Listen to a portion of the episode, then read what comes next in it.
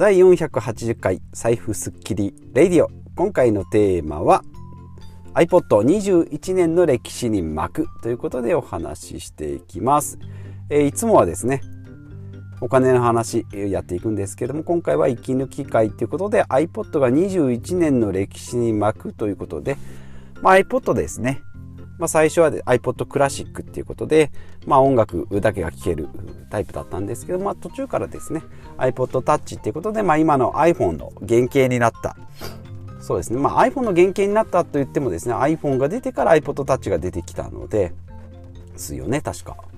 あれ違ったのかな？この辺の情報がちょっとふやっとしてますけれども、まあ、2001年からですねスタートしてで私が持ち出したのがですね2005年ぐらいかな。えー、だったと思います。iPod クラシックですね。当時32ギガなんですけれども、えー、まあ、その当時でもですね音楽だけだったら何千曲っていう、まあ、23000曲かな入る容量になっておりましてただ単体ではですねなんかウォークマンみたいに、えー、単体では聴けないんですけれども、えパソコンからですね iTunes、iTunes Music Store ですねから音楽をダウンロードする。だから CD を1回パソコンに取り込んでそれをですね iPod で持ち出すっていう、まあ、この頃からですね同期っていうのがありましてね。同期、え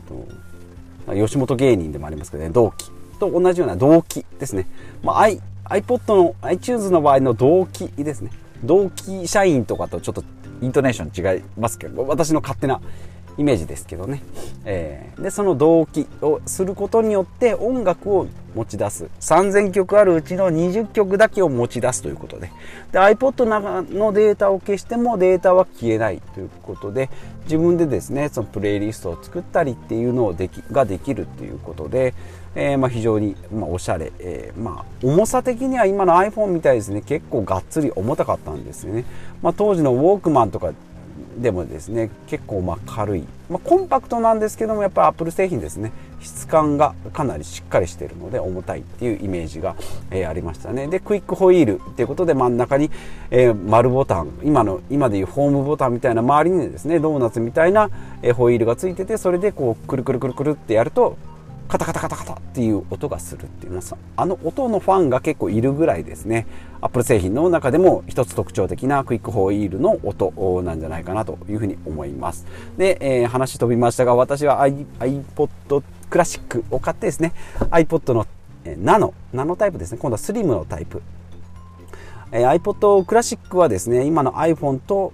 の、まあ、3分の2ぐらいの大きさですかね。で液晶は本体の半分ぐらい3分の2ぐらいで液晶ですけれども、まあ、それのですねスリムタイプっていうことでどうでしょうね。テレホンカードの半分縦半分に切った感じのぐらいの iPod Nano まあ、それをですね持ってそれはすごい軽いのでジョギングの時にポケットに入れててもあんまり邪魔にならないしまあ、車なんかでですねつなげて、まあ、今は直付けのものがあったりしたんですけども FM のトランスミッターとかでですね、え音楽を聴いたりするのに非常に活躍してたなということでそれを23台持ってましたかね。でその後に iPod シャッフルって言ってですね画面がないただただ再生するですねフラッシュメモリーみたいな、まあ、フラッシュメモリータイプなんですけども、まあ、それを、え持っておりますこれが4000円とか7000円とかですかね手軽に買える。っていうところで、えー、まあ何台か使いこなしてたっていう感じですね。で、その後に iPhone が2007年の6月に出ましたので、そこからですね、iPhone は、まあ、1は日本で発売されてないか。で、iPhone3 からか、3G からですかね。3G、3GS 来て、4来て、4S 来ますが、どこも思ってた私は変えずにですね、iPhone デビューは iPhone5 からということですね。はい。ということで、まあ、だらだら歴史を、話してきましたがやっぱり iPod っていうのはもう商品というか、ま、ガジェットとしてのデバイスとしての機能ももちろんあるんですけどもさっきも言いました iTunes の同期ですね。もうこれが、え、当時は斬新で画期的だったなと。ん？同期ってどういうことっていうことでまああのファイルとかフォルダとかでこうドロップドドラッグドロップかのイメージが強い中ですね同期っていうですね母体を持ち出すっていう感覚っていうのが、まあ、この今の iPhone にももちろんありますし今の iCloud にも通じるところが、えあるんじゃないかなというふうに、え思っております。で、あえっ、ー、と、で、あとは、なんだろうな。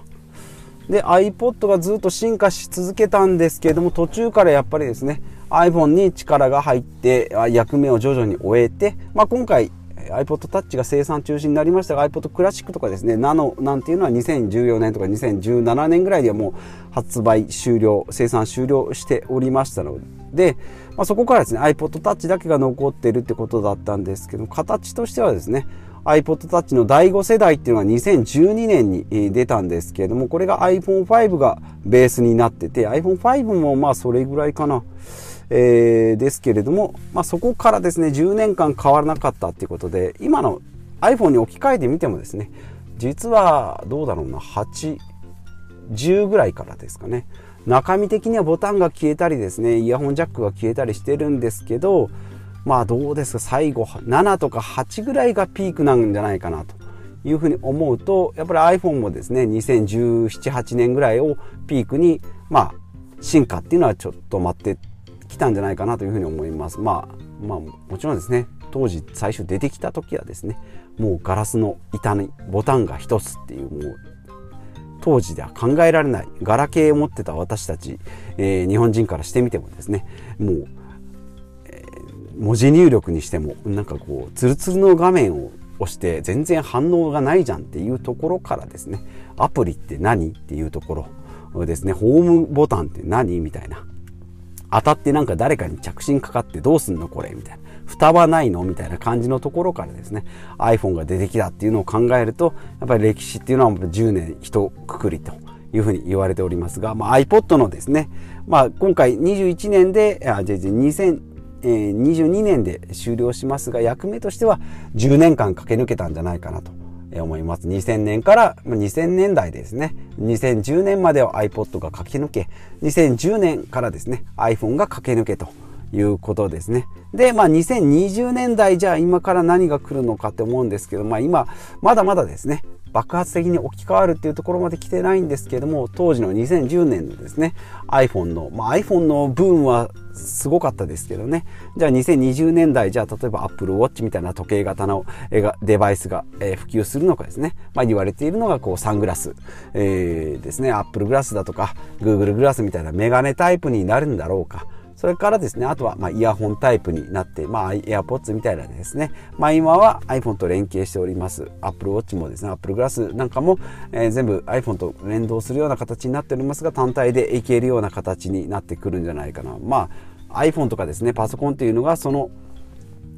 そこにアクセスするためのツールに過ぎないというような感じになってくるんじゃないかなと思います。でまあ、考えてみればですね今の YouTube にしてもなんか TikTok にしても Instagram にしてもですね別に iPhone じゃなくてもっていうことで SNS はどのデバイスガジェット使ってもですね入ることができるっていうことを考えるともうなんか iPhone の役目もですね、まあ、一段落したんじゃないかなというふうに、え思っております、まあ、iPod ですねはもちろん音楽とか、まあ、このポッドキャストもそうですけどねポッドキャストの歴史も、えー iPod から来ているものですので、まあ、それを考えると iPod は、えー、ガジェットデバイスとしての役割は終ええー、iPhone はですねデバイスとしての役割も、えー、だいぶもう、えー、一段落したんじゃないかなということで、まあ、2020年代のうんなんだろうなその流行るものなんか置き換わるものっていうのは形じゃないものの方が多いのかなと思います YouTube にしても Instagram にしてもそういった SNS にこう置き換わっていくんじゃないかなというふうに思っておりますし、まあ、あとはガジェットとしてはですね、まあ、iPhone もちろん残っていくで、まだまだ、えー、残っていくんでしょうし、まあ、もちろん Android もありますし、まあ、AirPods とか Apple Watch みたいなですね、そういったものに徐々にシフトしていくんじゃないかなと。まあ、今からですね、また新しくこう形を変えていくのか、それともですね、大きな一つのムーブメントじゃなくてこう分散した、えー、ブームにこう時計の人もいればメガネの人もいる。でイヤホンの人もいるっていうふうにこう分散化していくのかなというふうに、思っております、えー、話戻しますけれども iPod が iPod がですね与えた衝撃っていうのがまあ音楽とのこう付き合い方ですね。どうしても比較対象に来るのが、えーと、ソニーのウォークマンになってくるんですけどもソニーのウォークマンはですね、まあ、カセット CD、MD フラッシュメモリーみたいな感じでこうデジタルデバイスで企画ですね。がどんどん変わってきてもですねやっぱりこその辺は柔軟にソニーは音にこだわって、えー、ウォークマンっていうのを進化させているので今のですね音楽ストリーミングがメインになってるんですけどもそれでもですね音質にこだわったっていうところで、えー、まだまだまだ普及されてるんじゃないかなと。えいうことがえ言われております。まあソニー派の人もいますしね。で、アップル派の人っていうのは音質っていうよりも聞き方ですね。イヤホンが AirPods であったりとか。で、なんか、えっ、ー、と、あとは何だろうな。まあ音楽、えー、iPhone の中に入れてったりとか、まあ Apple Music みたいにこう、えー、サブスクでですね、えー、ストリーミングでこう聴いていくようなタイプもありますし、あとはまあ、えー、どの空間で聴くかですね、えー、Apple、Apple Home だっけな。なんか家に置くような、アレクサみたいなものもあるでしょうし、まあ、そういった聞き方にこだわったり、えー、関わり合い方、まあ、シリとかでですね、えー、なんかこうおすすめの曲を出したりっていうのは、まあ、そういうのは Google とかもどんどんこう、えー、進化していますがそういったものにですね、えー、置き換わってきてるんじゃないかなということで、まあ、ソニーが音にこだわって Apple は聞き方にこだわると、まあ、その中でも、I えー、えー、と iPod か今回の iPod っていうのは音楽の関わり合い方。ですね。音楽ミュージックもそうですしポッドキャストみたいなものもですね、まあ、日本ではラジオ文化が強いですけどもポッドキャスト文化っていうのも、えー、どんどん進化して、まあ、今 Voicy とかですねスタンド FM とか、まあ、この私が撮ってるアンカーですね Spotify なんかにも、えー、ラジオっていうのはまあ根強く残っていますし、まあ、その音源音声だけじゃなくてですね動画であれば YouTube、えーショートムービーであれば TikTok みたいな感じでこう進化を遂げているので、まあ、この辺の源流になっているんじゃないかなと思います。まあ、記録デバイスとしての iPod もやっぱり Apple 製品のあの所有欲満たしてくれるところは非常にすごいなと思いますしその中身の iTunes のところですね同期の部分も非常に、えー、巧みな技が使われているんじゃないかなというふうに思います。で、えーと、ネット記事なんですけれどもアメリカのタイムタイム誌ですねタイム誌が史上最も影響があったガジェットですね、デバイス、まあそういった電気製品の50選っていうものがあります。まあアメリカなのでですね、え、日本とちょっと違うんですけど、1位はやっぱりアップルの iPhone ですね。で、2位がソニーのトライニトロンっていう調べると、えっ、ー、と、ブラウン管ですね、テレビですね。で、3位と4位が、あ、3位がマッキントッシュですね。今の Mac ですね。で、4位がソニーのウォークマンということで、やっぱり iPhone とかですね、まあ、Apple 製品も強いですし、ソニーのウォークマンっていうのもやっぱ強いかなと。で、この中で50位のランキングの中で9位が Apple の iPod ですね。ちなみに16位が任天堂のゲームボーイとかですね。まあ、ゲームなんかはやっぱり強いのかなというふうに思います。あ、15位が、えっ、ー、と、アメリカの、えー、アメリカ版のファミコンですね。任天堂エンターテインメントシステム NES って言われるものですね、まあ、この辺ですね。ガジェットランキングの中でやっぱり Apple 製品強い中でもですねやっぱりしっかり9位に入ってきているということで、えー、Apple iPod ですね、えー、私も時代とともにですねなかなか周りにはいなかったですけどね、当時 iPod を持ってる人っていうのがいなかったし、何ができるのって言ってもなかなか説明ができない、なんかそれウォークマンで良くないみたいな感じにはなってたんですけども、やっぱりいろんな iTunes の使い勝手の良さとかですね、まあ、使い勝手の悪さっていうのもパソコンがないと管理ができないっていうのも一つありましたけれどもとはいえですね、えー、クイックホイールの音だとか iTunes の同期音楽管理の、えー、仕方ですね。あとは、えー、音楽の提供方法をですね。カバーとかついたりっていうことで、まあ、CD ジャケットがなくてもですね iPod の中でこう CD ジャケットをめくるように、えー、画面が出てくる今のサムネイルに近いような感じですけれども、まあ、こういったものもですね、え非常に良かったんじゃないかなということで、まあ、今回ですね、まあ、在庫限りで終了ということで21年の幕ですね2000年から続い2001年からか21年続いた iPod の歴史ですね、まあ、最後の iPod Touch iPhone タイプの iPod がですね、まあ、なくなるということでまあ、中古はですね、もちろんありますし、さっきも言いました、何回も言いましたが、iTunes の、えー動機の概念っていうのは iCloud の iCloud にもしっかり継承されておりますし音楽の関わり合い方は AirPods を通じてですね今ワイヤレスイヤホンでながら聞きという文化も残っておりますので、まあ、これから iPhone が引き継ぎさらに iPhone の次の時代何が来るのかっていうのをまあ楽しみにしながらですね、えー、お話ししていきたいなというふうに思っております。もうこのえーと、と